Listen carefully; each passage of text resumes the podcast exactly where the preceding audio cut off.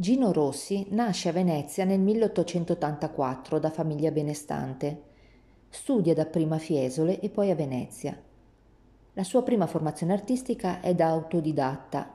Nel 1907 si reca a Parigi con l'amico e collega Arturo Martini e lì scopre le opere di Gauguin, Van Gogh e i Fauve.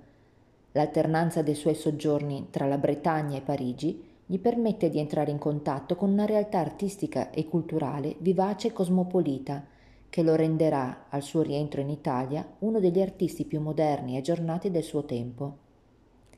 A Venezia si avvicina al cenacolo artistico di Capesero, partecipando ad alcune delle mostre curate dal critico Nino Barbantini, ed è promotore con altri, nel 1914 all'Hotel Excelsior a Lido di Venezia, della mostra dei rifiutati della Biennale, quelli che verranno anche chiamati ribelli di Capesaro. Si concentra sui ritratti degli umili e sui paesaggi lagunari e asolani fortemente influenzati dall'esperienza francese. Burano, dove soggiorna a lungo nel periodo che precede la Prima Guerra Mondiale, è la sua Bretagna.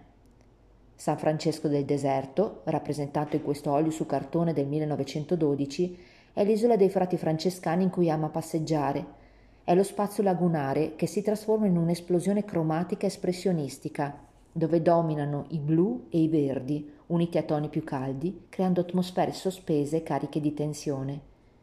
Qui la luce del tramonto tinge di rosso il viale, fiancheggiato da cortine di vegetazione, cipressi e pini marittimi che si caratterizzano per una rappresentazione antinaturalistica, riflettendo la coscienza inquieta dell'autore. L'esperienza della guerra segna per sempre Rossi e tutta l'avanguardia artistica italiana. In questo periodo la sua produzione artistica si concentra su forme e volumi che riprendono la lezione di Cézanne, mentre le sue condizioni psichiche ne causano il ricovero. Nel 1926 viene internato in manicomio, dove abbandona completamente la pittura dopo soli vent'anni di produzione, trascorre gli ultimi vent'anni della sua vita tra Sant'Artemio a Treviso e San Servola a Venezia. Muore nel 1947.